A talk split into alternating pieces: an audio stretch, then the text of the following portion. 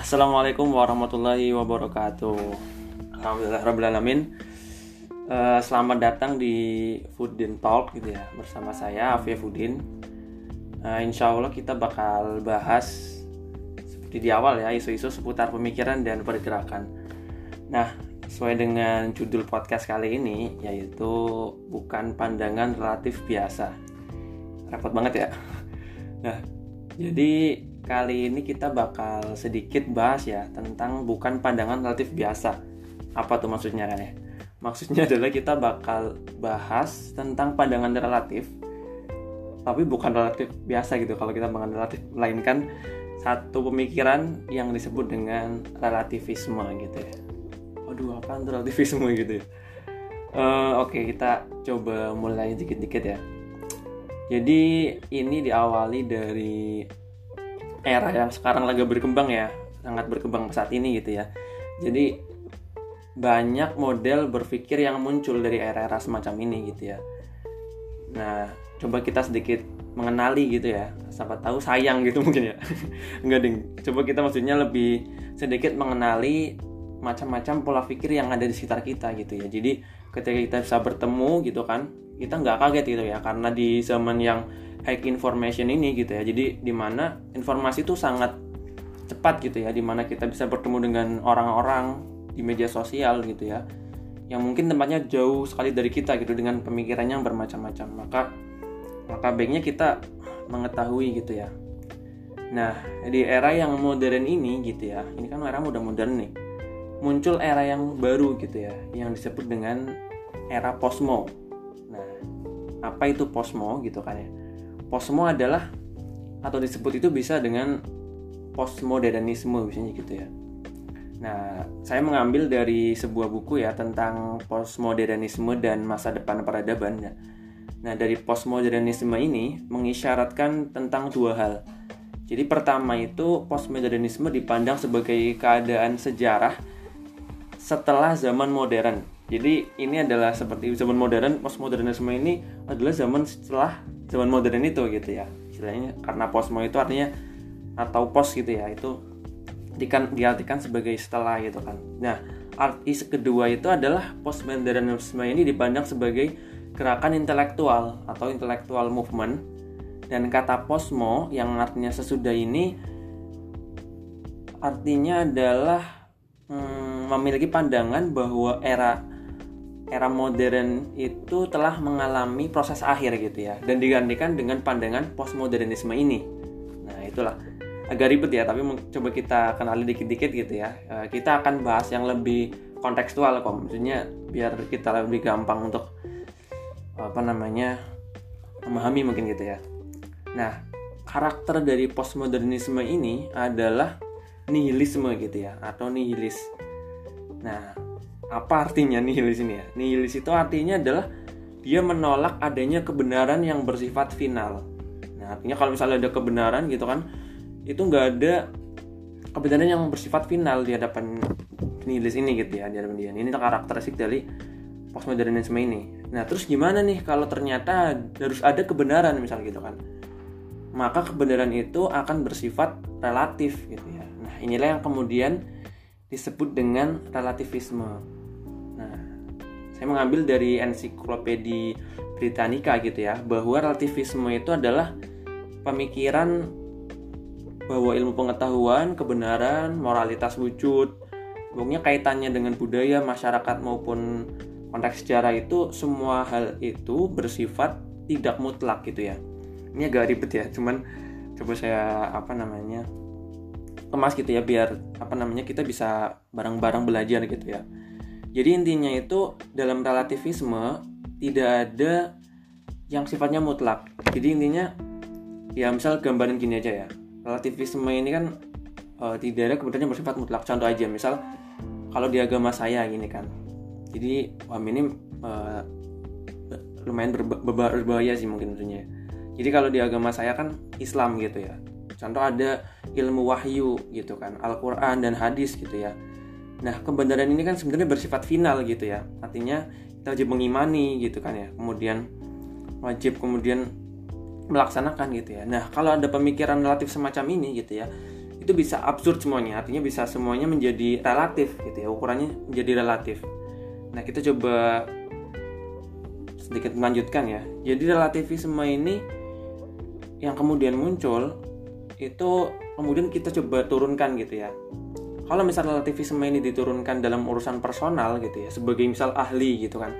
Nah maka nggak ada yang namanya otoritas. Ibaratnya itu karena semuanya ber, bersifat relatif gitu ya. Misal kita mau pergi berobat gitu ya kita bisa ber, pergi berobat ke mana aja misal gitu nggak harus ke dokter. Karena nggak ada namanya otoritas gitu ya. Nggak ada sesuatu yang apa namanya bersifat tadi final itu nggak ada gitu ya. Nah kemudian kalau misal misal kita coba visualkan lagi ya misal relativisme ini diturunkan pada bidang agama gitu ya karena emang apa namanya eh, pemikiran ini muncul uh, ke arah sana gitu ya. Maka muncullah yang namanya pluralisme gitu ya. Nah kalau teman-teman tahu pluralisme ini berasal dari relativisme ini gitu ya. Nah ini adalah pemikiran yang berpandangan bahwa semua agama adalah sama benarnya gitu ya.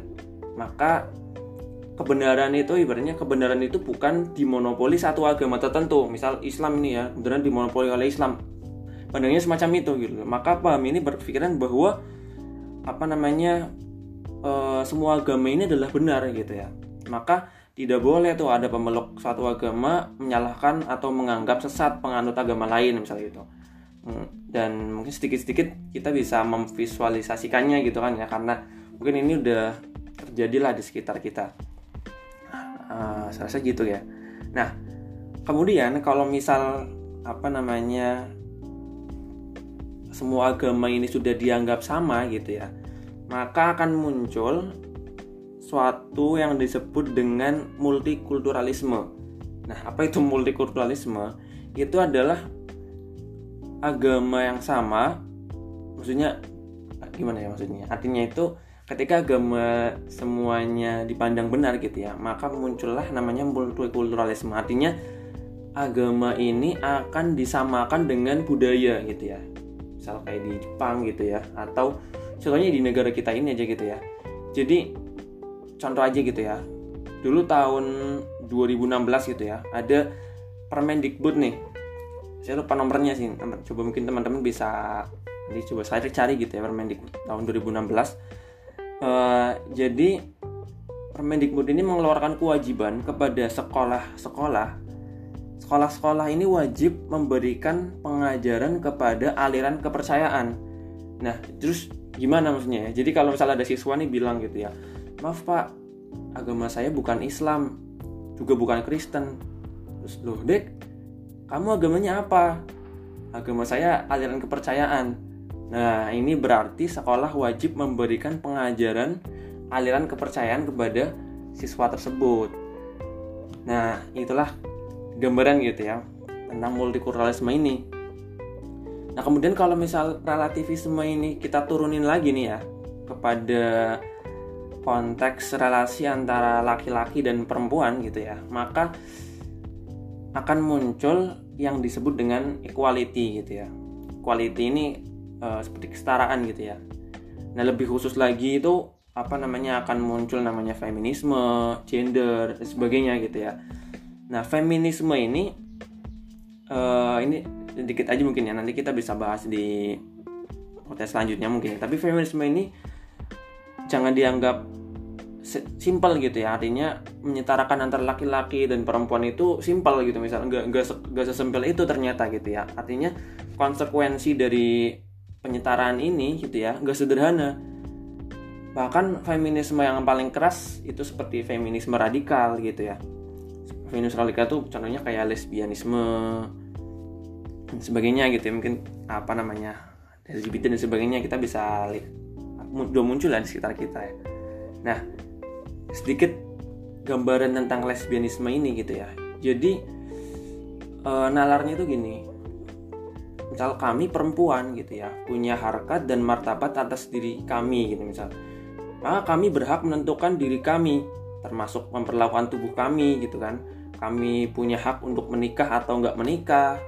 Terus kalau kami menikah berhak menentukan untuk punya anak atau nggak punya anak. Terus kalau misalnya udah punya anak ya kita kalau punya anak kan sebenarnya merusak tubuh wanita itu sendiri mungkin ya bahasanya gitu kan. Itu kan bisa jadi pilihan juga. Nah terus kalau misal kita udah punya anak ya kami juga berhak gitu kan menentukan kami mau menyusui atau nggak menyusui.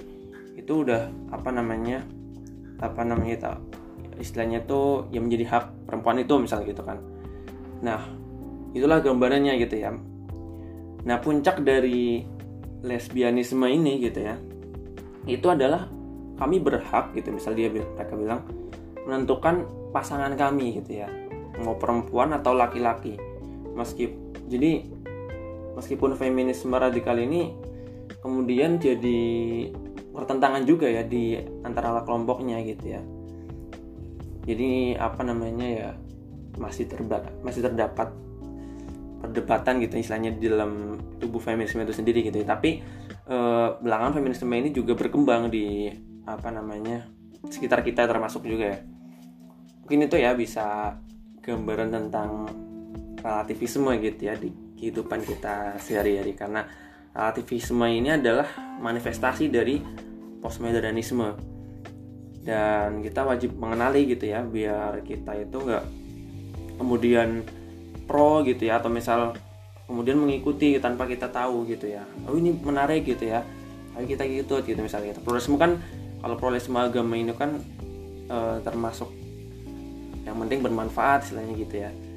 Nah itu kemudian kita bisa e, mengenali daripada pemikiran-pemikiran itu. Mungkin itu yang bisa disampaikan di podcast kali ini gitu ya. Karena udah zuhur jadi cukup sekian